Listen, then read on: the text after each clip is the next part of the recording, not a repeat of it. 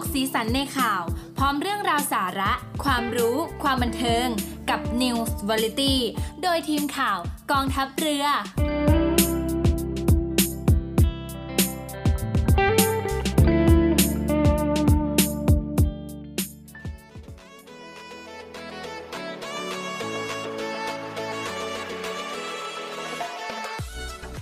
สถานีวิทยุเสียงจากทหารเรือจากนี้ไปขอพาคุณผู้ฟังทุกท่านเข้าสู่รายการ News Variety ดำเนินรายการโดยพันจ่าเอกเดชาสมสะอาดครับ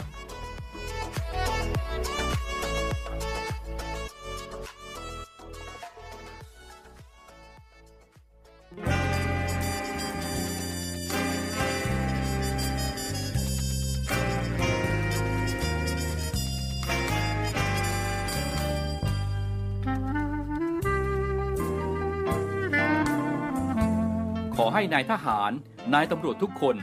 รักษาคำปฏิญาณที่ได้ให้ไว้อย่างเคร่งครัด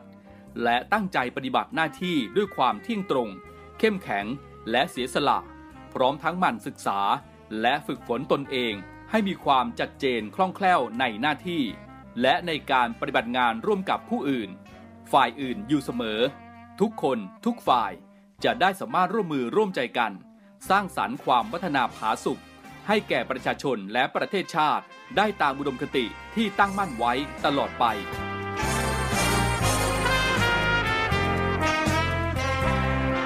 พระราชดำรัสพระบาทสมเด็จพระเจ้าอยู่หัวในพิธีสวนสนามถวายสัตย์ปฏิญาณของทหารตำรวจเนื่องในพระราชพิธีบรมราชาภิเษกพุทธศักราช 2562 ในวันที่ 18 มกราคม 2563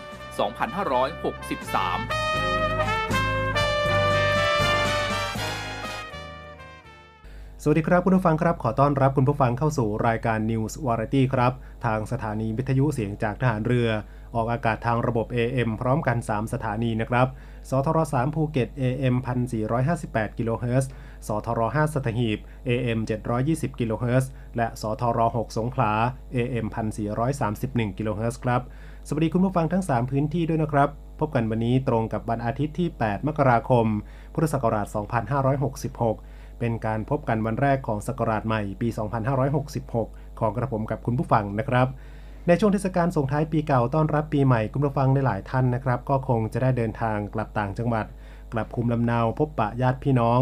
และก็ทุกคนในครอบครัวอย่างมีความสุขกันนะครับขณะเดียวกันหลายๆท่านก็พาครอบครัวเดินทางไปท่องเที่ยวตามพื้นที่ต่างๆอย่างมีความสุขและอีกส่วนหนึ่งนะครับก็ยังคงทำงานแบบข้ามปีไปเลยใช่ไหมครับคุณผู้ฟังครับทางรายการ News Variety ครับโดยทีมข่าวกองทัพเรือนะครับก็ขออวยพรให้คุณผู้ฟังทุกท่านนะครับมีแต่ความสุขมีสุขภาพร่างกายสุขภาพใจที่เข้มแข็งแข็งแรงเฮงๆรวยๆตลอดปีตลอดไปเลยนะครับคุณผู้ฟังครับพบกันวันนี้มีกระผมพันจ่าเอกเดชาสมศาสตร์รับหน้าที่เป็นผู้ดำเนินรายการนะครับอยู่เป็นเพื่อนคุณผู้ฟังประมาณ55นาทีตั้งแต่เวลา 17:05 น.ไปจนถึงเวลาประมาณ 18:00 น.ครับนำทั้งข่าวสารเกี่ยวกับภารกิจของกองทัพเรือมาตรการช่วยเหลือประชาชนในด้านต่างๆจากทางภาครัฐและข่าวสารท้องถิ่นที่น่าสนใจนำมาฝากคุณผู้ฟังในช่วงเวลาของรายการของเราครับมาเริ่มกันที่ข่าวแรกนะครับที่กระทรวงสาธารณสุขนะครับก็มอบของขวัญปีใหม่ 2566 สำหรับผู้สูงอายุเปิดคลินิกผู้สูงอายุในโรงพยาบาลทุกระดับนะครับให้ผู้สูงอายุเข้าถึงบริการสุขภาพอย่างทั่วถึงเท่าเทียมจากการคาดการณ์ขององค์การสหประชาชาติระบุว่าในปี 2040 นะครับประเทศไทยจะมีสัดส่วนของประชากรสูงอายุก็คือผู้ที่มีอายุ60 ปีขึ้นไปนะครับมากเป็นอันดับหนึ่งในภูมิภาคอาเซียนเลยทีเดียวนะครับขณะที่ปัจจุบันนะครับ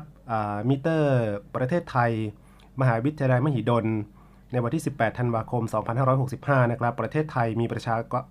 ชากรนะครับรวม 66.21 ล้านคนเป็นผู้ที่มีอายุ60 ปีขึ้นไปนะครับ 13.28 ล้านคนหรือ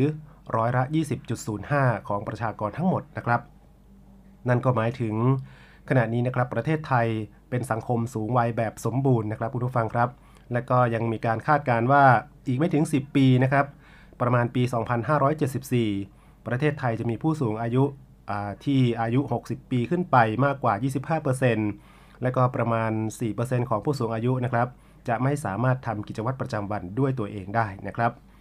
นายแพทย์ธงชัยกิริติหัตถยากรนะครับอธิบดีกรมการแพทย์กล่าวว่ากระทรวงสาธารณสุขก็เล็งเห็นถึงความสำคัญของการเข้าสู่สังคมผู้สูงวัยนะครับแล้วก็ให้ความสำคัญกับปัญหาสุขภาพและก็คุณภาพชีวิตของผู้สูงอายุมีแผนการที่จะขับเคลื่อนนโยบายด้านสุขภาพผู้สูงอายุนะครับให้ได้รับการดูแลอย่างเป็นระบบและก็ทั่วถึงมุ่งเน้นให้มีมาตรการในการดูแลสุขภาพและก็คุณภาพชีวิตของผู้สูงอายุเป็นนโยบายสำคัญนะครับคุณผู้ฟังครับเพื่อให้ผู้สูงอายุนั้นมีอายุที่ยืนยาวอย่างมีคุณภาพนั่นเองนะครับโดยในโอกาสปีใหม่2566ครับคุณผู้ฟังครับจึงได้ดำเนินโครงการของขวัญปีใหม่สำหรับผู้สูงอายุในประเด็นหลักๆดังนี้นะครับ1นะครับสนับสนุนการจัดตั้งคลินิกผู้สูงอายุในโรงพยาบาลทุกระดับตามแนวทางเวชศาสตร์ผู้สูงอายุเพื่อรองรับการเข้าถึงบริการการรับส่งต่อผู้สูงอายุกลุ่มที่มีความเสี่ยงหรือว่ามีปัญหากลุ่มอาการสูงอายุนะครับ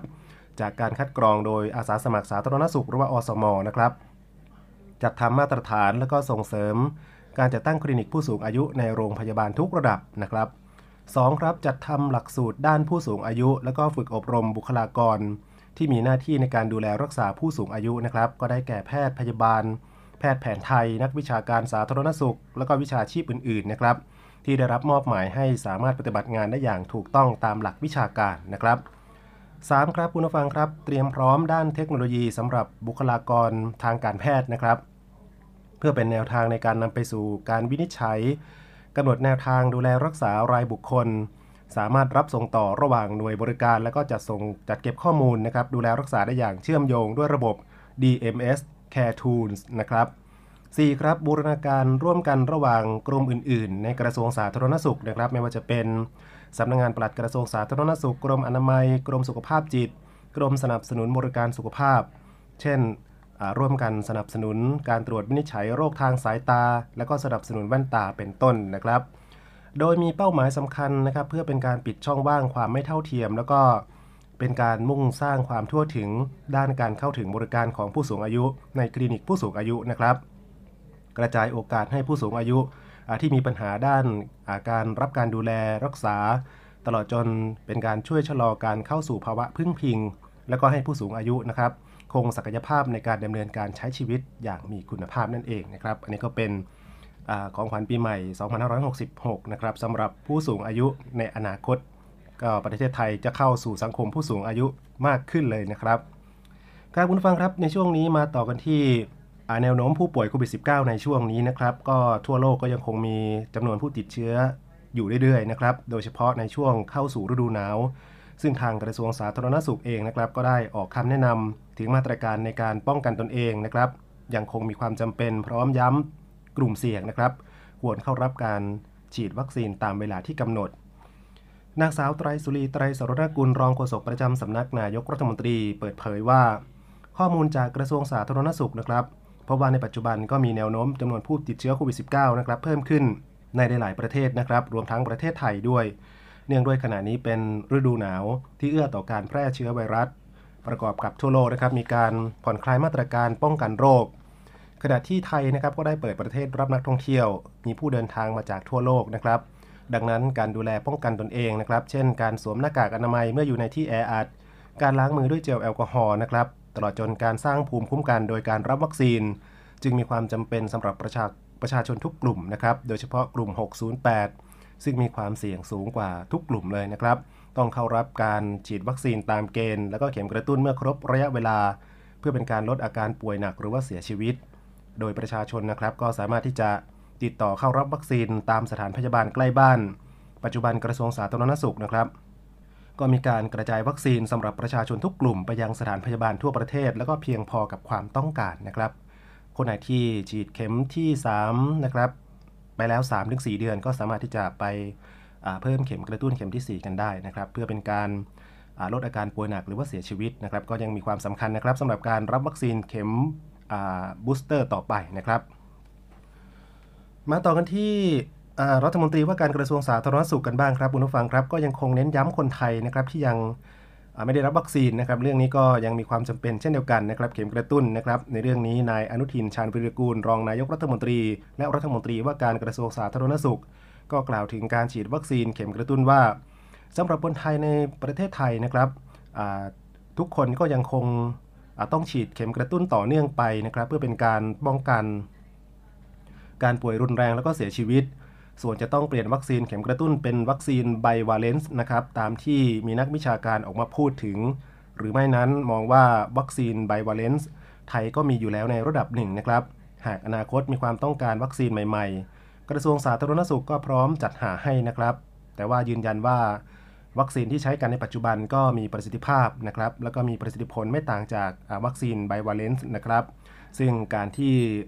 เรามีของดีแล้วก็ได้ผลดีอยู่แล้วก็ต้องใช้ให้เกิดความคุ้มค่าสูงสุดทั้งนี้นะครับไทยมีวัคซีนเข็มกระตุ้นพร้อมบริการประชาชน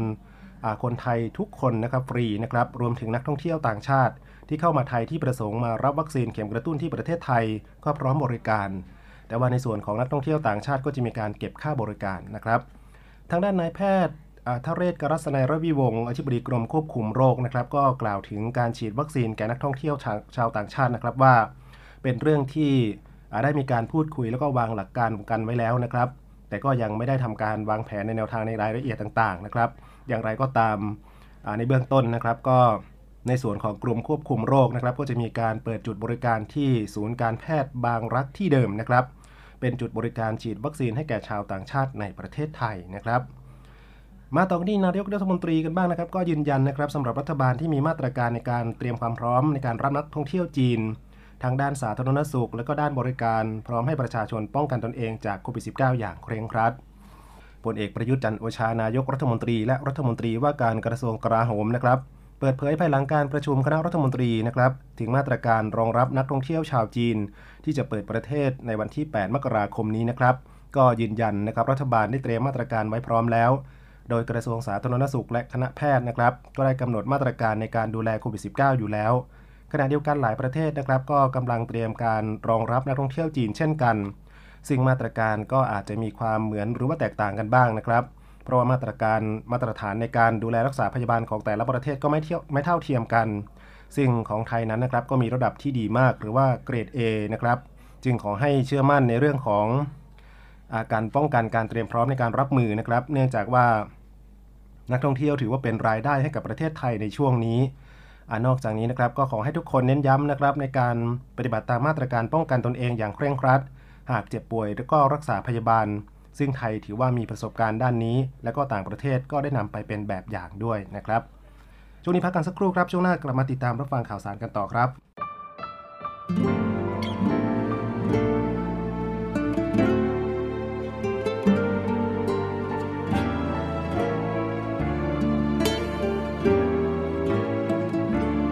จากบ้านนาไป5-6 ปีมาเยือนคนดีด้วยความคิดถึงปีโน้นพบเธอทุกวันเคยได้ช่วยกันเก็บบัวในบึงเคยนั่งรำพึงรำพันรักใต้ร่มโพเราเคยเล่นน้ำในลำประโดงพายเรืออีป้องเก็บดอกสโน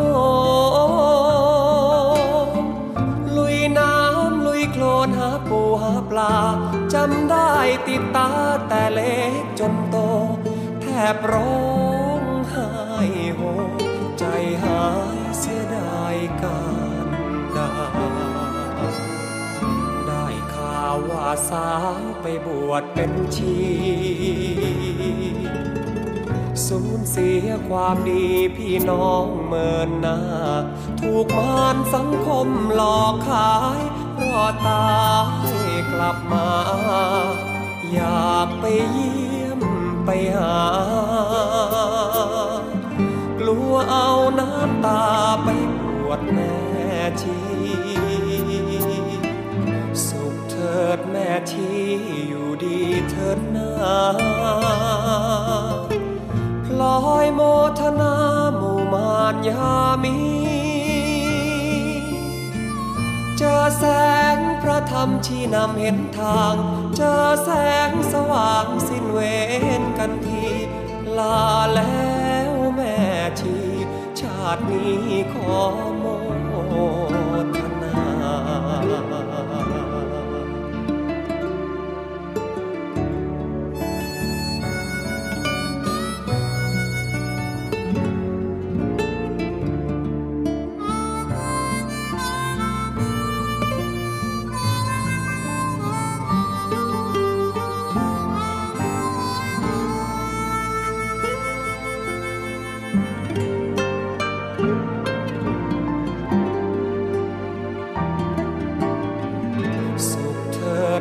ที่อยู่ดีเถิดนาพลอยโมทนาหมู่มารยามีเจอแสงพระธรรมชี้นำเห็นทางเจอแสงสว่างสิ้นเวรกันทีลาแล้วแม่ชีชาตินี้ขอโมทนา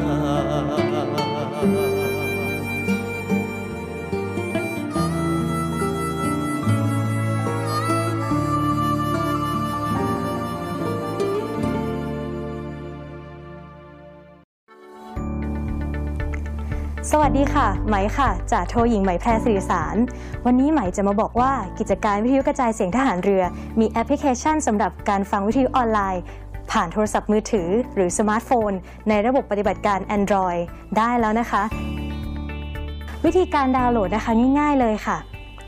เพียงเข้าไปที่ Google Play Store แล้วพิมพ์ค้นหาคำว่าเสียงจากทหารเรือหลังจากนั้นก็ทำการดาวน์โหลดมาติดตั้งในโทรศัพท์มือถือได้เลยค่ะเมื่อติดตั้งเสร็จแล้วเปิดแอปพลิเคชันขึ้นมาค่ะแล้วก็จะสามารถเลือกสถานีพร้อมความถี่ที่ต้องการรับฟังค่ะเป็นการเพิ่มความสะดวกสบายในการเข้ามาฟังได้ง่ายยิ่งขึ้นนะคะ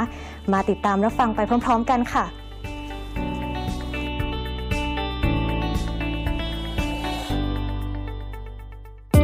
เก็บตกสีสันในข่าวพร้อมเรื่องราวสาระความรู้ความบันเทิงกับ News Variety โดยทีมข่าวกองทัพเรือกลั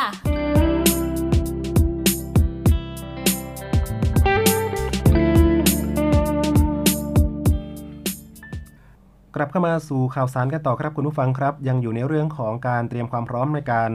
รับนักท่องเที่ยวที่จะเข้าประเทศไทยในวันอาทิตย์นะครับก็คือในวันพรุ่งนี้นะครับเป็นนักท่องเที่ยวจีนนะครับในเรื่องนี้รัฐมนตรีว่าการกระทรวงสาธารณสุขก็เปิดเผยถึงความพร้อมภายหลังเรียกประชุมหน่วยงานที่เกี่ยวข้องเพื่อเป็นการกำหนดมาตรการรับนักท่องเที่ยวจีนเข้าประเทศนะครับโดยพร้อมชี้แจงมาตรการรองรับค่าไตรมาสแรกนะครับนักท่องเที่ยวจีนอาจจะเข้าไทยประมาณ 300,000 คนนะครับนายอนุทินชาญวีรกูลรองนายกรัฐมนตรีและรัฐมนตรีว่าการกระทรวงสาธารณสุขเปิดเผยผลการประชุมร่วม4หน่วยงานนะครับก็ประกอบไปด้วยกระทรวงการท่องเที่ยวและกีฬากระทรวงคมนาคมกระทรวงการต่างประเทศเพื่อเป็นการเตรียมความพร้อมรับผู้เดินทางเข้าประเทศจากประเทศจีนนะครับว่าที่ประชุมก็เห็นตรงกันนะครับควรปฏิบัติตามแนวทางโรคติดต่อที่ต้องเฝ้าระวังและก็ปฏิบัติกับผู้เดินทางจากทุกประเทศใช้มาตรการด้านสาธารณสุขอย่างเท่าเทียมนะครับไม่กีดกันผู้เดินทางจากประเทศใดประเทศหนึ่งและก็ยืนยันว่าระบบของไทยนะครับพร้อมรองรับสถานการณ์ฉุกเฉินและก็มีความพร้อมหากพบการระบาดของโรคที่รุนแรงเพิ่มขึ้นรวมถึงมีการติดตามและก็ประเมินสถานการณ์ในช่วงไตรมาสแรกของปี 2566 นะครับเพื่อเป็นการปรับมาตรการตามสถานการณ์ความเสี่ยงนั่นเองนะครับทั้งนี้ส่วนมาตรการรองรับผู้ที่เดินทางเข้าประเทศนะครับคุณผู้ฟังครับต้องได้รับวัคซีนอย่างน้อย2เข็มนะครับแล้วก็ตรวจ RT-PCR ให้กับนักท่องเที่ยวก่อนเดินทางกลับประเทศต้นทางนักท่องเที่ยวต้องซื้อนักท่องเที่ยวต้องซื้อประกันสุขภาพก่อนเดินทางเข้ามาท่องเที่ยวนะครับซึ่งต้องครอบคลุมการรักษาโรคโควิด -19 หน่วยงานที่เกี่ยวข้องนะครับก็จะจัดตั้งศูนย์ปฏิบัติการร่วมอำนวยความสะดวกนักท่องเที่ยวในช่วงเริ่มต้นด้วยนะครับแล้วก็มีการปรับการมาตรการต่างๆนะครับตามความเหมาะสมสุดท้ายก็คือให้โรงแรมนะครับจัดซุ้มอำนวยความสะดวกสำหรับตรวจ RT-PCR ด้วยนะครับ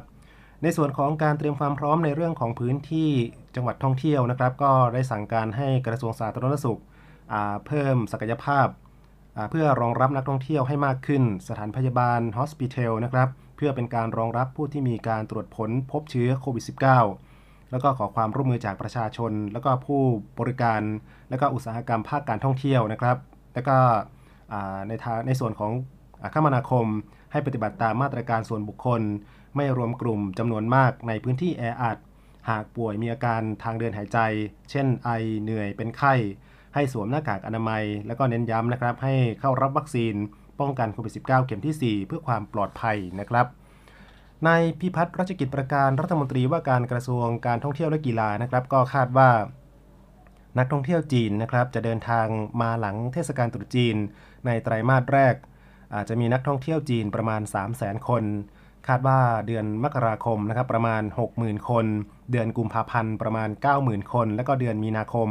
ประมาณ 150,000 คนนะครับโดยเที่ยวบินเที่ยวแรกจะมาไทย9มกราคมจากเมืองเซี่ยเหมินและก็เมืองเซี่ยงไฮ้นั่นเองนะครับอันนี้ก็เป็นการเตรียมความพร้อมของหน่วยงานที่เกี่ยวข้องนะครับจากท่านรัฐมนตรีว่าการกระทรวงสาธารณสุขก็มีการเรียกประชุมหารือกันนะครับในเรื่องของการเตรียมความพร้อมรับนักท่องเที่ยวจีนนะครับต่อกันที่สำนักงานสลากกินแบ่งรัฐบาลครับอำนวยความสะดวกให้แก่ผู้ถูกรางวัลสลากออนไลน์นะครับสามารถที่จะโอนเงินเข้าบัญชีได้ทุกธนาคารแล้วนะครับภายใน2ชั่วโมงเริ่มงวดที่17มกราคมนี้นะครับนางสาวรัชดาธนาดิเรกรองโฆษกประจำสำนักนายกรัฐมนตรีเปิดเผยว่าตามที่รัฐบาลส่งเสริมให้หน่วยงานภาครัฐมุ่งมั่นพัฒนาหน่วยงานไปสู่การเป็นรัฐบาลดิจิทัลนะครับแล้วก็กระตุ้นให้หน่วยงานภาครัฐยกระดับการให้บริการเพื่ออำนวยความสะดวกให้กับประชาชนได้เข้าถึงการบริการให้มากขึ้นสำนักงานสลากกินแบ่งรัฐบาลเป็นอีกหน่วยงานที่ดำเนินการยกระดับการให้บริการผ่านแอปพลิเคชันล่าสุดนะครับเพื่อเป็นการยกระดับการบริการและก็อำนวยความสะดวกในการขึ้นเงินรางวัลของสลากดิจิทัลหากถูกรางวัลสลากดิจิทัลนะครับตั้งแต่งวดวันที่17มกราคม2566เป็นต้นไปสามารถเลือกรับเงินรางวัลผ่านการโอนเข้าบัญชีได้ทุกธนาคารแล้วนะครับภายในระยะเวลา2ชั่วโมงจากเดิมที่ต้องโอนเข้าบัญชีธนาคารกรุงไทยเท่านั้นถือเป็นการพัฒนารูปแบบการให้บริการตอบโจทย์ความต้องการของประชาชนมากขึ้นตามนโยบายของรัฐบาลนั่นเองนะครับอย่างไรก็ตามครับคุณผู้ฟังครับจำนวนการจำหน่ายสลากดิจิทัลนะครับราคา80บาทของรัฐบาลนับว่าเป็นเครื่องมือที่สำคัญในการแก้ไขปัญหาสลากเกินราคาอย่างเป็นรูปธรรมนะครับโดยสลากดิจิทัลที่เปิดขายในงวดวันที่17มกราคมนี้มีจำนวนทั้งสิ้น 17,129,000 ใบนะครับเป็นสลากของตัวแทนจำหน่าย 34,258 รายซึ่งได้เพิ่มปริมาณสลากจากงวดที่ผ่านมานะครับอีก 91,500 ใบนะครับก็เป็นการเพิ่มความสะดวกในการขึ้นเงินของผู้ถูกรางวัลนะครับกับผู้ที่ซื้อสลากดิจิทัลในราคา80บาทนะครับอันนี้ก็สะดวกสบายยิ่งขึ้นนะครับในช่วงนี้ต่อกันที่คณะรัฐมนตรีนะครับเห็นชอบแผนเฉพาะกิจแก้ปัญหามลพิษด้านฝุ่นละอองเน้นสื่อสารเชิงรุกยกระดับการปฏิบัติการสร้างการมีส่วนร่วมนายอนุชาบูรพชัยศรีรองเลขาธิการนายกรัฐมนตรีปฏิบัติหน้าที่โฆษกประจำสำนักนายกรัฐมนตรีแถลงว่าที่ประชุมคณะรัฐมนตรีนะครับเห็นชอบแผนเฉพาะกิจเพื่อแก้ไขปัญหามลพิษด้านฝุ่นละอองปี2566นะครับประกอบด้วยแนวทางการดำเนินงาน7แนวทางภายใต้กรอบสื่อสารเชิงรุกยกระดับปฏิบัติการสร้างการมีส่วนร่วมเพื่อให้หน่วยงานที่เกี่ยวข้องเร่งดำเนินการแก้ไขปัญหาฝุ่นละอองโดยเฉพาะในช่วงเกิดสถานการณ์นะครับก็คือเร่งประชาสัมพันธ์เชิงรุกและก็แจ้งเตือนล่วงหน้า7วันทุกพื้นที่ยกระดับมาตรการการดำเนินงานตามแผนปฏิบัติการขับเคลื่อนวาระแห่งชาติการแก้ไขปัญหามลพิษด้านฝุ่นละอองเตรียมความพร้อมด้านกำลังพลบุคลากรอุปกรณ์เครื่องมือให้พร้อมงานใช้งานตลอดเวลานะครับเพิ่มความเข้มงวดในการควบคุมฝุ่นละอองจากยานพาหนะและภาคอุตสาหกรรมนะครับนอกจากนี้ก็ยกระดับการบริหารจัดการเชื้อเพลิงแบบครบวงจร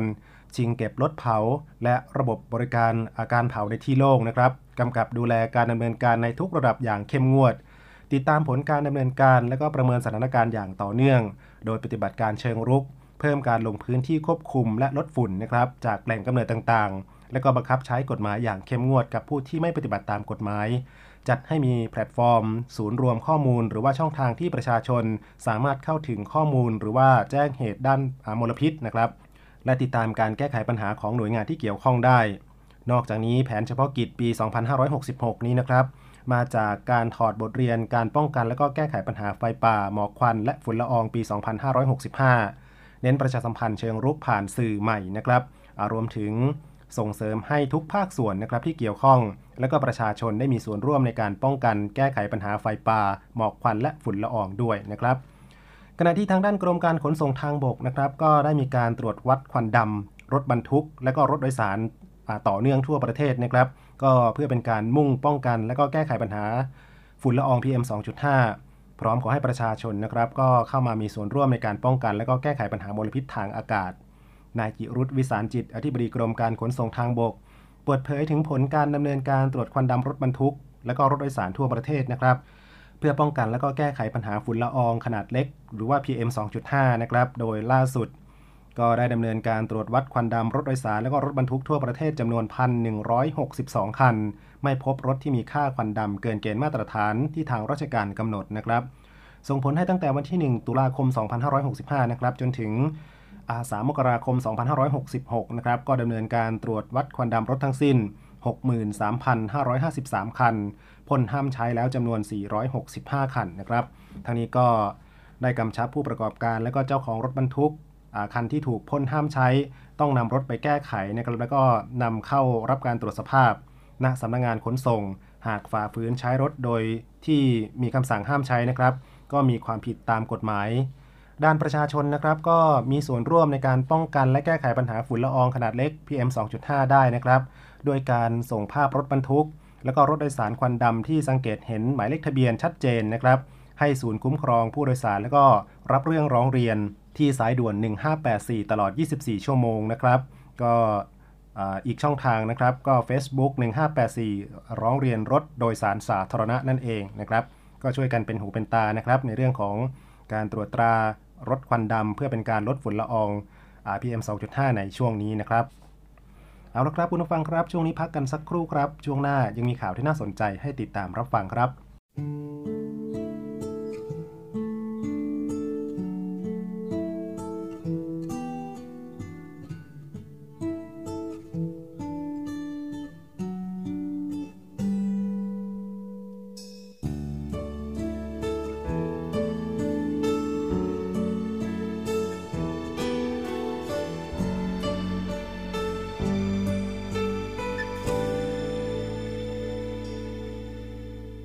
สิ้นแสงดาวดวงเราร้องจากสุมทุ่มลุ่มน้ำแม่กลองพี่จำจากน้องคนงามแวววูดรถไฟพี่แสนนาไลสมุทรสงครามคมละเมอเพ้อพร่ำคิดถึงคนงามที่อยู่แม่กลองราชการทหารเรียกใช้ลูกน้ำเค็มโอทัพเรือไทยฝึกเตรียมเอาไว้ทุกกองพี่ต้องขอลาจากแล้วแก้วตาลาถิ่นแม่กลองคงหวนมาหาน้องคนสวยแม่กลองคอยพี่กลับมา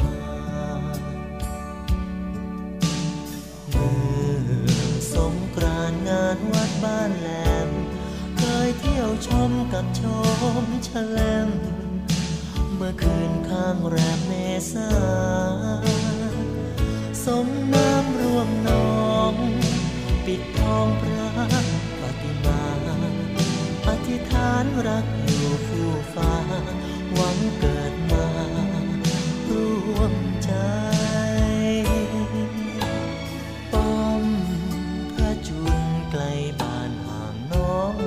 เมื่อฝนมาฝากฟ้าขนองได้ยินถึงน้องหรือไม่พี่ส่งสัญญาฝากฟ้าครวญมาจากท่วงหัวใจคือเสียงครวญหวนให้ทหารเรือไทยยังห่วงแม่กลอง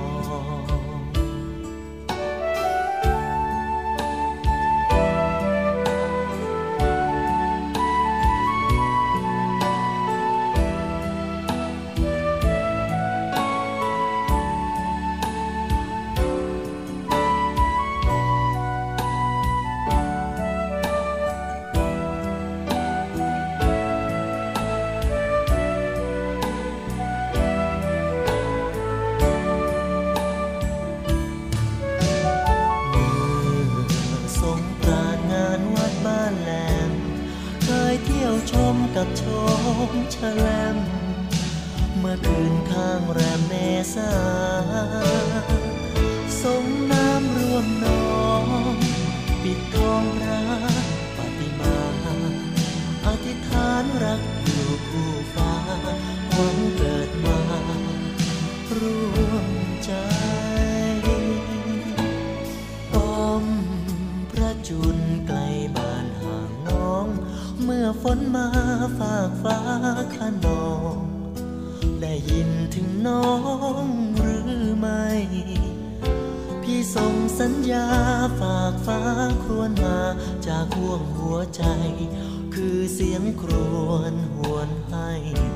ทหารเรือไทยยังห่วงแม่กลอง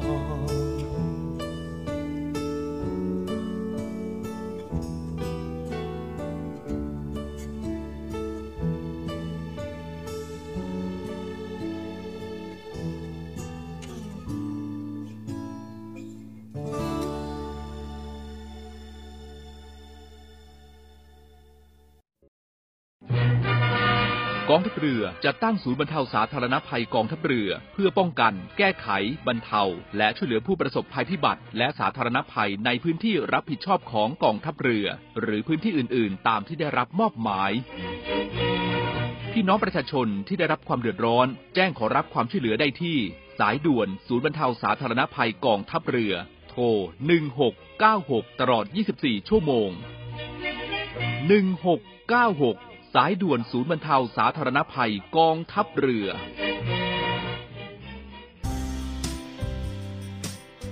คุณกำลังฟังรายการ News Variety ทางสถานีวิทยุเสียงจากทหารเรือออกอากาศพร้อมกัน3คลื่นความถี่สทร3ภูเก็ต AM 1458 กิโลเฮิรตซ์สทร5สัตหีบ AM 720 กิโลเฮิรตซ์และสทร6สงขลาAM 1431 กิโลเฮิรตซ์ทุกวันเสาร์อาทิตย์เวลา 17:05 นถึง 18:00 นเ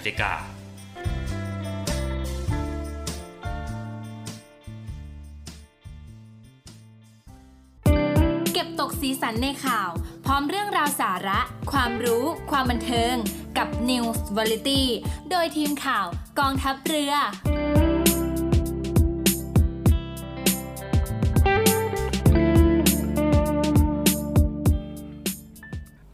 กลับเข้าสู่ช่วงของรายการข่าวสารกันต่อนะครับคุณผู้ฟังครับมาติดตามรับฟังข่าวสารที่น่าสนใจที่ทางรายการนำมาฝากคุณผู้ฟังในช่วงนี้กันนะครับกรมการปกครองเชิญชวนประชาชนนะครับใช้ Digital ID นะครับแสดงตัวตนด้วยข้อมูลบนสมาร์ทโฟนแทนบัตรประจำตัวประชาชนจริงได้หลังวันที่10มกราคม2566เป็นต้นไปนะครับนางสาวไตรสุรีไตรสรณกุลรองโฆษกประจำสำนักนายกรัฐมนตรีเปิดเผยว่ากรมการปกครองนะครับก็ขอเชิญชวนให้ประชาชนใช้บริการระบบการพิสูจน์และก็ยืนยันตัวตนทางดิจิทัลหรือว่า DOPA Digital ID นะครับเพื่อความสะดวกและก็ปลอดภัยในการใช้บริการต่างๆที่ต้องแสดงบัตรประจำตัวประชาชนโดยผู้ที่สนใจใช้ระบบสามารถดาวน์โหลดแอปพลิเคชัน DOPA ของกรมการปกครองนะครับลงในโทรศัพท์มือถือซึ่งรองรับได้ทั้งระบบ iOS และระบบ Android นะครับจากนั้นก็ดำเนินการลงทะเบียนซึ่งในระยะแรกนี้นะครับให้ใช้บัตรประจำตัวประชาชนตัวจริงเพื่อลงทะเบียนกับเจ้าหน้าที่ที่สำนักงานทะเบียนณที่ว่าการอำเภอทุกแห่งทั่วขอไปครับณที่ว่าการอำเภอทุกแห่งทุกเขตในกรุงเทพมหานครนะครับซึ่งระยะต่อไประบบลงทะเบียนนี้นะครับก็จะมีการพัฒนาเป็นระบบออนไลน์ต่อไปภายหลังลงทะเบียนเรียบร้อยแล้วเมื่อต้องติดต่อรับบริการจากหน่วยงานรัฐหรือว่าเจ้าหน้าที่พนักงานเรียกตรวจบัตรประจำตัวประชาชนในกรณีต่างๆนะครับประชาชนก็สามารถที่จะใช้สมาร์ทโฟนนะครับที่ได้รับการพิสูจน์แล้วก็ยืนยันตัวตนทางดิจิทัลแล้วข้างต้นนี้นะครับแสดงต่อเจ้าพนักงานที่เรียกตรวจแทนการใช้บัตรประชาชนได้นะครับทั้งนี้มาตรการดังกล่าวนะครับปฏิบัติตามพรบการปฏิบัติราชการทางอิเล็กทรอนิกส์นะครับซึ่งจะมีผลบังคับทั้งฉบับในวันที่10มกราคม2566เป็นต้นไปนี้นะครับโดยกระทรวงดิจิทัลเพื่อเศรษฐกิจและสังคมหรือว่า DES นะครับก็คาดว่าในปี2566จะมีประชาชนใช้ Digital ID แทนบัตรประจำตัวประชาชนประมาณ10ล้านคนนะครับและก็จะเพิ่มขึ้นต่อเนื่องหลังกรมการปกครองได้พัฒนาระบบการลงทะเบียนทั้งหมดไปอยู่ในรูปแบบออนไลน์โดย Digital ID นะครับมีความปลอดภัยสูงกว่าเนื่องจากว่า Digital ID นี้นะครับก็จะมีลักษณะเป็น QR Code ขณะที่บัตรประจำตัวประชาชนตัวจริงจะเกิดโอกาสที่มิจฉาชีพเห็นข้อมูลหน้าบัตรจากการทำธุรกรรมต่างๆนะครับไม่ว่าจะเป็นการแลกบัตรการติดต่อหน่วยงานการใช้การประกอบการทำธุรกรรมการเงินหรือว่าธุรกิจต่างๆนะครับโดย Digital ID ก็จะช่วยลดการปลอมแปลงบัตรประจำตัวประชาชนหรือว่าสวมรอยของสวมรอยเจ้าของที่แท้จริงได้นะครับอันนี้ก็เป็นอีกรูปแบบหนึ่งของรัฐบาลนะครับออกมาให้เพิ่มความสะดวกสบายของเราในอนาคตนะครับต่อไปก็ไม่ต้องพกบัตรประจำตัวประชาชนสามารถที่จะแสดงต่อเจ้าหน้าที่ทางโทรศัพท์มือถือได้แล้วนะครับมาต่อกันที่รัฐบาลเพิ่มช่องทางยืนยันตัวตนนะครับเพื่อเข้าถึงการบริการของหน่วยงานภาครัฐแอปพลิเคชันทางรัฐนะครับอำนวยความสะดวกประชาชนยืนยันตัวตนผ่านเคาน์เตอร์เซอร์วิสร้าน 7-Eleven ได้ทุกสาขาครับในเรื่องนี้นางสาวรัชดาธนาดิเรกรองโฆษกประจำสำนักนายกรัฐมนตรีเปิดเผยว่ารัฐบาลเพิ่มช่องทางอำนวยความสะดวกให้ประชาชนนะครับในการพิสูจน์และก็ยืนยันตัวตนทางดิจิทัลภาครัฐสำหรับบริการแอปพลิเคชันทางรัฐนะครับที่เคาน์เตอร์เซอร์วิสในร้าน 7-Eleven ทั่วประเทศนะครับสอดคล้องตามแนวทางนโยบายของพลเอกประยุทธ์จันทร์โอชานายกรัฐมนตรีและรัฐมนตรีว่าการกระทรวงกลาโหมนะครับในการเดินหน้าขับเคลื่อนและก็ผลักดันให้เกิดรัฐบาลดิจิทัลผ่านการนำเทคโนโลยีมาใช้ในการให้บริการและก็การทำงานของภาครัฐรวมถึงพัฒนาระบบการให้บริการออนไลน์เพื่ออำนวยความสะดวกให้กับประชาชนนะครับสามารถเข้าถึงบริการของรัฐได้ทุกที่ทุกเวลาและช่วยลดภาระค่าใช้จ่ายของประชาชนนะครับต่อกันที่รัฐบาลปรับปรุงกฎหมายเช่าซื้อรถยนต์และรถจักรยานยนต์นะครับปรับอัตราการคิดและก็รูปแบบการจัดเก็บดอกเบี้ยใหม่ให้เป็นธรรมต่อผู้บริโภคมากขึ้นนางสาวทิพานันท์ สิริชนะรองโฆษกประจำสำนักนายกรัฐมนตรีเปิดเผยถึงกฎหมายใหม่นะครับที่จะมีผลบังคับใช้ในเดือนมกราคม 2566 นี้นะครับก็คือเรื่องให้ธุรกิจเช่าซื้อรถยนต์และรถจักรยานยนต์เป็นธุรกิจที่ควบคุมสัญญาพุทธศักราช 2565 โดยตั้งแต่วันที่ 10 มกราคม 2566 ที่จะถึงนี้นะครับประชาชนที่เช่าซื้อยานพาหนะต่างๆนะครับจะได้รับการคิดดอกเบี้ยที่เป็นธรรมกว่าเดิมนะครับก็คือต้องไม่เกินอัตราดอกเบี้ยที่แท้จริงต่อปีนะครับโดยเพดานสูงสุดที่กฎหมายกำหนดสำหรับรถยนต์ใหม่ต้องไม่เกิน10%ต่อปีรถยนต์ใช้แล้วต้องไม่เกิน15%ต่อปีและรถจักรยานยนต์ต้องไม่เกิน23%ต่อปีนะครับและก็ยังมีให้มีการพิจารณาปรับปรุงอัตราดอกเบี้ยทุกๆ3 ปีเพื่อสร้างความเป็นธรรมและสอดคล้องกับสภาพเศรษฐกิจด้วยนะครับนอกจากนี้ครับกรณีผู้เช่าซื้อปิดบัญชีชำระค่างวดก่อนครบสัญญานะครับก็จะมีส่วนลดดอกเบี้ยเป็นแบบขั้นบันไดก็คือกรณีชำระค่างวดเกิน1/3ของค่างวดทั้งหมดนะครับผู้เช่าซื้อต้องลดดอกเบี้ยไม่น้อยกว่า 60% นะครับกรณีชำระค่างวดเกิน1/3แต่ไม่เกิน2/3ของค่างวดทั้งหมดนะครับลดดอกเบี้ยไม่น้อยกว่า 70% และก็ชำระค่างวดเกินกว่า2/3ของค่างวดทั้งหมดต้องลดดอกเบี้ยให้ผู้เช่าซื้อทั้งหมดนะครับขณะที่เงินส่วนต่างกรณีเลิกสัญญาแล้วก็ยึดรถให้คำนวณเฉพาะส่วนหนี้ที่ยังขาดชำระเท่านั้นนะครับไม่สามารถเรียกเก็บหนี้ในอนาคตที่ยังไม่ถึงกำหนดชำระได้จากเดิมเขียนไว้ว่าหนี้ที่ยังขาดอยู่นะครับให้เจ้าหนี้เช่าซื้อนะครับสามารถเรียกเก็บจากผู้เช่าซื้อได้โดยสามารถเรียกเก็บได้ทั้งเงินต้นและดอกเบี้ยที่ยังไม่ถึงกำหนดชำระในส่วนของดอกเบี้ยปรับจะคิดได้ไม่เกิน5%ต่อปีนะครับและก็ให้คิดเบี้ยปรับจากยอดหนี้ที่ผิดนัดชำระเท่านั้นผู้เช่าซื้อยังคงต้องรับผิดชอบในมูลหนี้ที่ขาดอยู่หรือว่าติ่งหนี้นะครับกรณีนำรถถูกยึดออกขายทอดตลาดแต่เฉพาะค่างวดที่ขาดเฉพาะเงินต้นเท่านั้นไม่สามารถเรียกดอกเบี้ยที่ยังไม่ถึงกำหนดได้และก็ถ้าจำนวนเงินที่ได้จากการขายทอดตลาดกับจำนวนผู้ที่เช่าซื้อได้ผ่อนชำระไปแล้วสูงกว่าข้อมูลหนี้ตามสัญญาผู้ให้เช่าซื้อต้องคืนส่วนที่เกินให้กับผู้เช่าซื้อนะครับอันนี้ก็เป็นกฎหมายใหม่ที่จะมีขึ้นในวันที่ 10 มกราคมนี้นะครับกสทช.ครับร่วมกับผู้ให้บริการโทรศัพท์เคลื่อนที่เปิดบริการปฏิเสธรับสายเบอร์แปลกนะครับที่ขึ้นต้นด้วยเครื่องหมายบวกหรือสายจากต่างประเทศป้องกันมิจฉาชีพโทรหลอกลวงประชาชนคณะกรรมการกิจการวิทยุกระจายเสียงกิจการโทรทัศน์และกิจการโทรคมนาคมแห่งชาติหรือกสทช.ครับร่วมกับผู้ให้บริการโทรศัพท์เคลื่อนที่ประชาสัมพันธ์เปิดบริการปฏิเสธการรับสายเบอร์แปลกที่ขึ้นต้นด้วยเครื่องหมายบวกนะครับหรือสายจากต่างประเทศโดยการกด*138 *1เครื่องหมายสี่เหลี่ยมโทรออกนะครับเพื่อตั้งค่าไม่รับสายจากต่างประเทศและสามารถที่จะกด*138 *2สี่เหลี่ยมโทรออกเพื่อตั้งค่ายกเลิกการไม่รับสายจากต่างประเทศนะครับซึ่งเป็นแนวทางหนึ่งนะครับในการ มาตรการป้องกันแก๊ง call center หลอกลวงประชาชนที่สำนักงานกสทช.ดำเนินการร่วมกับผู้ให้บริการโทรศัพท์เคลื่อนที่ทุกรายเพื่อแก้ปัญหามิจฉาชีพโทรมาหลอกลวงนั่นเองนะครับอย่างไรก็ดีครับหากทำการตั้งค่าไม่รับสายจากต่างประเทศดังกล่าวนะครับก็จะทำให้เพื่อนหรือว่าญาติที่โรมมิ่งสัญญาณอยู่ต่างประเทศไม่สามารถที่จะโทรหาเบอร์ติดต่อของผู้ทำรายการได้นะครับนี่ก็เป็นอีกหนึ่งบริการนะครับที่ทางกสทช.นะครับออกมาเพื่อป้องกันมิจฉาชีพนะครับโทรมาหลอกลวงให้กับประชาชนเพื่อความปลอดภัยในการรับสายเบอร์ที่เราไม่รู้หรือว่าเบอร์ที่มาจากต่างประเทศนั่นเองนะครับปิดท้ายข่าวในช่วงนี้กับรัฐบาลย้ำนะครับเติมน้ำมันรถนะครับก็อย่าลืมขอใบกำกับภาษีร่วมมาตรการช็อปดีมีคืนตามจ่ายจริงแต่ไม่เกิน 40,000 บาทถึงวันที่15กุมภาพันธ์2566นะครับนางสาวรัชดาธนาดิเรกรองโฆษกประจำสำนักนายกรัฐมนตรีเปิดเผยว่ารัฐบาลโดยกระทรวงการคลังได้ออกมาตรการช็อปดีมีคืนปี2566เพื่อรักษาการบริโภคในประเทศโดยกำหนดให้ผู้ที่เสียภาษีเงินได้บุคคลธรรมดานะครับสามารถนำใบกำกับภาษีเต็มรูปทั้งรูปแบบกระดาษและรูปแบบอิเล็กทรอนิกส์ผ่านระบบ e-tax invoice and e-receipt นะครับของกรมสรรพากรไปหักลดหย่อนค่าซื้อสินค้าหรือว่าบริการทั้งนี้นะครับมาตรการช็อปดีมีคืนปี2566กรมสรรพากรได้ขยายให้นำค่าน้ำมันเชื้อเพลิงนะครับทั้งรถยนต์และรถจักรยานยนต์มาลดหย่อนภาษีได้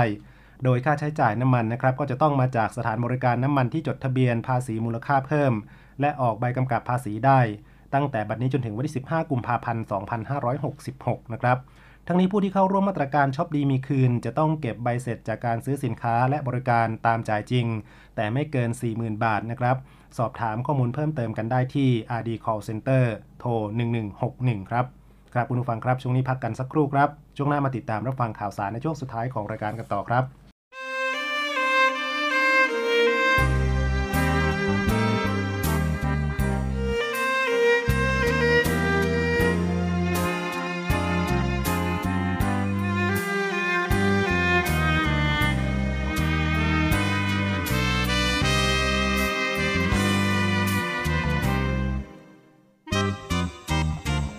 นานแล้วพี่หลงพะวงมินายนานแล้วพี่หมายจะได้พี่ร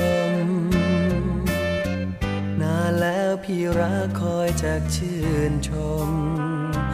นานแล้วรักเพียงลมตรมเช้าค่ำที่รักน่ารักแต่ใจไม่กล้าที่ช้านะช้ามีกล้าเผยคำที่คิดนะคิดกลัวอกจะช้ำเอ่ยคำแล้วเจ้าจะทำช้ำใจอย่าเหมือนน้ำค้างพราวพรางใบพฤกษ์พอยามดึกเหมือนดังจะดื่มกินได้รุ่งร้างก็จางหายไปรู้แน่แค่ใจได้แต่ระทมชีวิตที่รักน่ารักพระเทพเสริมทรง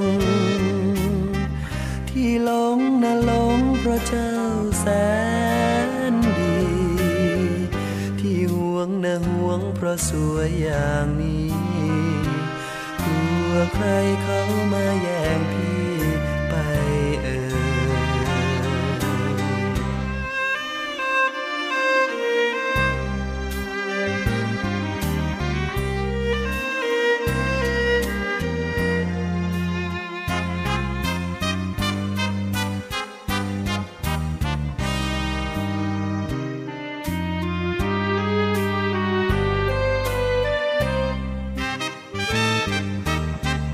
อย่าเหมือนน้ำค้างพราวพรางใบพฤกษ์พอยามดึกเหมือนดังจะดื่มกินได้พอรุ่งร้างก็จางหายไปรู้แน่แค่ใจได้แต่ระทมชีวิตที่รักน่ารักพระเทพเสริมทรงที่หลงน่ะหลงเพราะเจ้าแสน น่าห่วงเพราะสวยอย่างนี้กลัวใครเขามาแย่งพี่ไป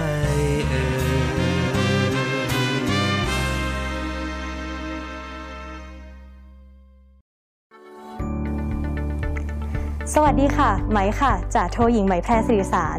วันนี้ไหมจะมาบอกว่ากิจการวิทยุกระจายเสียงทหารเรือมีแอปพลิเคชันสำหรับการฟังวิทยุออนไลน์ผ่านโทรศัพท์มือถือหรือสมาร์ทโฟนในระบบปฏิบัติการ Android ได้แล้วนะคะวิธีการดาวน์โหลดนะคะง่ายๆเลยค่ะเพียงเข้าไปที่ Google Play Store แล้วพิมพ์ค้นหาคำว่าเสียงจากทหารเรือหลังจากนั้นก็ทำการดาวน์โหลดมาติดตั้งในโทรศัพท์มือถือได้เลยค่ะเมื่อติดตั้งเสร็จแล้วเปิดแอปพลิเคชันขึ้นมาค่ะแล้วก็จะสามารถเลือกสถานีพร้อมความถี่ที่ต้องการรับฟังค่ะเป็นการเพิ่มความสะดวกสบายในการเข้ามาฟังได้ง่ายยิ่งขึ้นนะคะมาติดตามรับฟังไปพร้อมๆกันค่ะ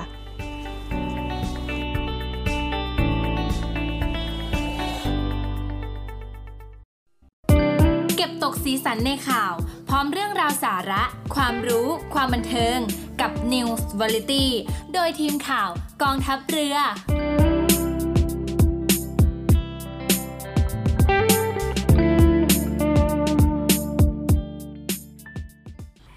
กลับเข้ามาสู่รายการข่าวสารจากทางรายการกันต่อนะครับคุณผู้ฟังครับช่วงนี้มาติดตามรับฟังข่าวสารจากกองทัพเรือที่น่าสนใจครับ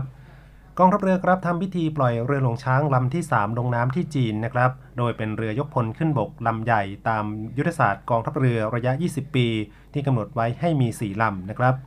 พลเรือเอกเถลิงศักดิ์สิริสวัสดิ์รองผู้บัญชาการทหารเรือเป็นผู้แทนผู้บัญชาการทหารเรือเป็นประธานในพิธีปล่อยเรือยกพลขึ้นบกเรือหลวงช้างลำที่3ลำใหม่ลงน้ำนะครับโดยมีนางอรัญญาสิริสวัสดิ์ภริยาเป็นสุภาพสตรีผู้ประกอบพิธีปล่อยเรือณท่าเรือหมายเลข5อู่ต่อเรือบริษัทฮู้ดงจงหัวชิปบิลดิ้งเมืองเซี่ยงไฮ้สาธารณรัฐประชาชนจีนนะครับทั้งนี้กองทัพเรือจัดหาเรือยกพลขึ้นบกลำใหม่เข้าประจำการโดยมีวัตถุประสงค์เพื่อทดแทนเรือยกพลขึ้นบกลำเก่าเรือหลวงช้างลำที่2ตามยุทธศาสตร์กองทัพเรือระยะ20ปีพุทธศักราช2560ถึง2579ซึ่งกำหนดความต้องการเรืออเนกประสงค์ยกพลขึ้นบกขนาดใหญ่จำนวน4ลำและใช้ปฏิบัติงานร่วมกับเรืออากาศนาวีหน่วยกำลังต่อสู้อากาศยานและรักษาฝั่งหน่วยกำลังนาวิกโยธินและหน่วยสงครามพิเศษทางเรือโดยมีขีดความสามารถปฏิบัติการรบ3มิติได้แก่การปฏิบัติการยุทธสะเทินน้ำสะเทินบกการขนส่งลำเลียงและเป็นเรือบัญชาการและการสนับสนุนการปฏิบัติการเรือดำน้ำการค้นหาและกู้ภัยทางทะเลรวมทั้งสนับสนุนการช่วยเหลือและกู้ภัยเรือดำน้ำนะครับและก็การช่วยเหลือและบรรเทาสาธารณภัยการอพยพประชาชนสนับสนุนการป้องกันและต่อต้านการก่อการร้ายในทะเลและท่าเรือปัจจุบันกองทัพเรือมีเรืออเนกประสงค์ยกพลขึ้นบกขนาดใหญ่ไม่เพียงพอตามยุทธศาสตร์ที่วางไว้นะครับจึงมีความจำเป็นต้องจัดหาเพิ่มเติมเพื่อให้มีขีดความสามารถสูงสุดสำหรับเรือยกพลขึ้นบกกำหนดให้ตั้งชื่อตามเกาะต่างๆในประเทศไทยนะครับโดยเรือยกพลขึ้นบกลำใหม่นี้ได้รับพระราชทานชื่อจากพระบาทสมเด็จพระเจ้าอยู่หัวเรือหลวงช้างเป็นชื่อเกาะช้างในจังหวัดตราดนะครับมีคุณลักษณะที่สำคัญคือความยาว213เมตรกว้าง28เมตรกินน้ำลึก 17.4 เมตรระหว่างขับน้ำสูงสุด 23,000 ตันความเร็วสูงสุดที่ระหว่างขับน้ำสูงสุด25น็อตมีระยะปฏิบัติการไม่น้อยกว่า 10,000 ไมล์ทะเลโดยตัวเรือนะครับมีความคงทนทะเลจนถึงสภาวะทะเลระดับ9 Sea State 9นะครับและสามารถบรรทุกกำลังรบยกพลขึ้นบกได้600นายมาต่อกันที่โรงเรียนในเรือรับสมัครบุคคลพลเรือนเพื่อสอบคัดเลือกเข้าเป็นนักเรียนเตรียมทหารในส่วนของกองทัพเรือประจำปีการศึกษา2566สำหรับคุณสมบัติของผู้สมัครนะครับเป็นผู้ที่มีอายุระหว่าง 16-18 ปีวุฒิการศึกษาม.4 นะครับหรือเทียบเท่า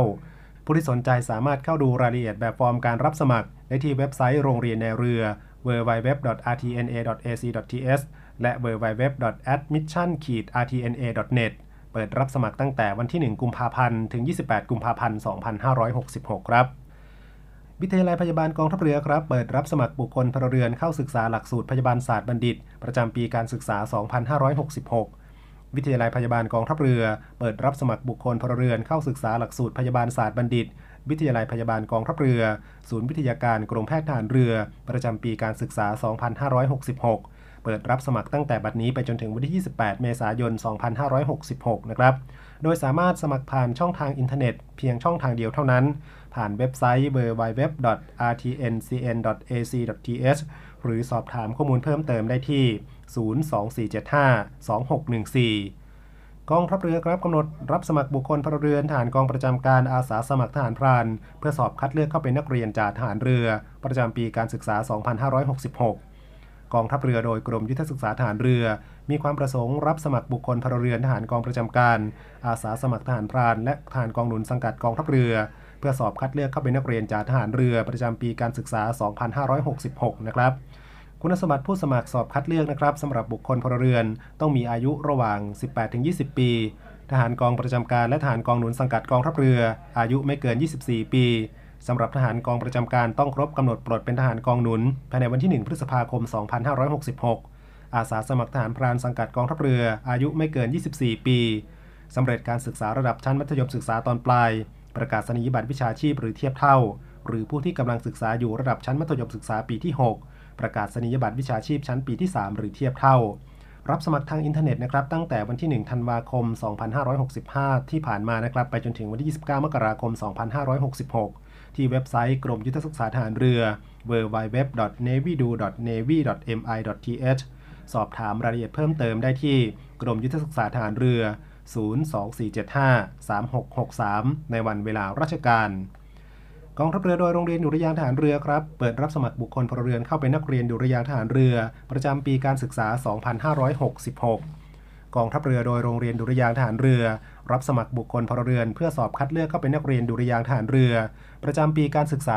า 2566 โดยมีคุณสมบัติดังนี้นะครับสำเร็จการศึกษาชั้นมัธยมศึกษาปีที่3ตามหลักสูตรของกระทรวงศึกษาธิการหรือเทียบเท่าผลการเรียนมีระดับเกรดเฉลี่ยสะสมทุกรายวิชาไม่น้อยกว่า 2.00 อายุ 15-18 ปีเกิดระหว่างวันที่1มกราคม2548ถึง31ธันวาคม2551โดยเปิดรับสมัครระหว่างวันที่11ธันวาคม2565ที่ผ่านมาไปจนถึงวันที่21มกราคม2566นะครับทางช่องทางอินเทอร์เน็ตที่เว็บไซต์ www.rtnsm.com เท่านั้นสอบถามรายละเอียดเพิ่มเติมกันได้ที่ Facebook โรงเรียนดุริยางค์ทหารเรือหรือจะโทรสอบถามกันได้ที่หมายเลขโทรศัพท์ 024753053 นะครับมาถึงตรงนี้เวลาหมดเวลาครับคุณผู้ฟังครับขอบคุณสำหรับการติดตามรับฟังสำหรับวันนี้คงต้องลาคุณผู้ฟังไปก่อนนะครับพบกันใหม่ในวันอาทิตย์หน้าทางสถานีวิทยุเสียงจากทหารเรือแห่งนี้ติดตามรับฟังรายการต่างๆได้ทางสถานีวิทยุเสียงจากทหารเรือทั้ง15สถานี21ความถี่ช่องทางออนไลน์ได้ทุกที่ทั่วโลกเลยนะครับเพียงแค่กดเข้าไปที่เว็บไซต์เสียงจากทหารเรือหรือว่า Voice of Navy ครับคุณผู้ฟังครับเพียงเท่านี้คุณผู้ฟังก็สามารถที่จะติดตามรับฟังทุกสถานีนะครับของกองทัพเรือนะครับไม่ว่าจะเป็น15สถานี21ความถี่ได้ทุกที่ทั่วโลกเลยนะครับง่ายๆนะครับผ่านทางโทรศัพท์มือถือระบบ Android นะครับสำหรับวันนี้เวลาหมดเวลาครับต้องลาคุณผู้ฟังไปด้วยเวลาเพียงเท่านี้พบกันใหม่ในวันอาทิตย์หน้ากระผมพันจ่าเอกเดชาสมศาสตร์ลาคุณผู้ฟังไปก่อนครับโชคดีมีความสุขทุกท่านสวัสดีครับ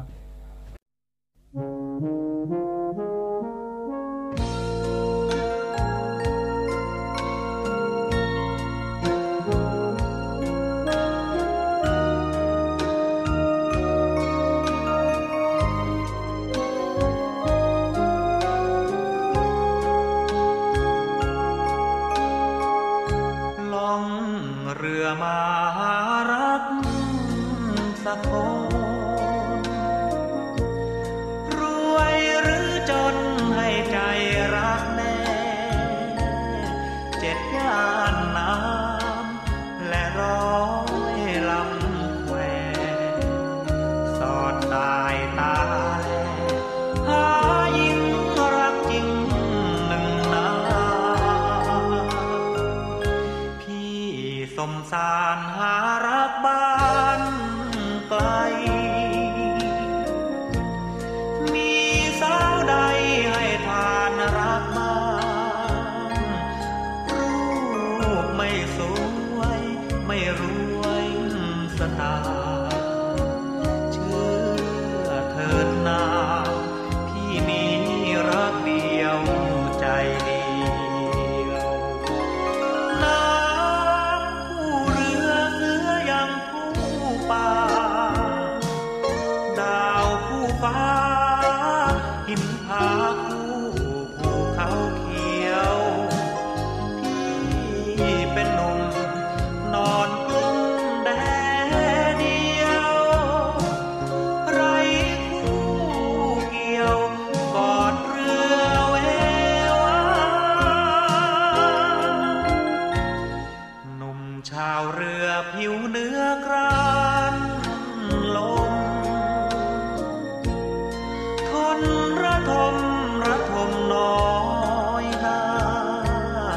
จอดท่าไหนสาวไม่นำทางวาสนามีน้อยลอยไปตามเรือ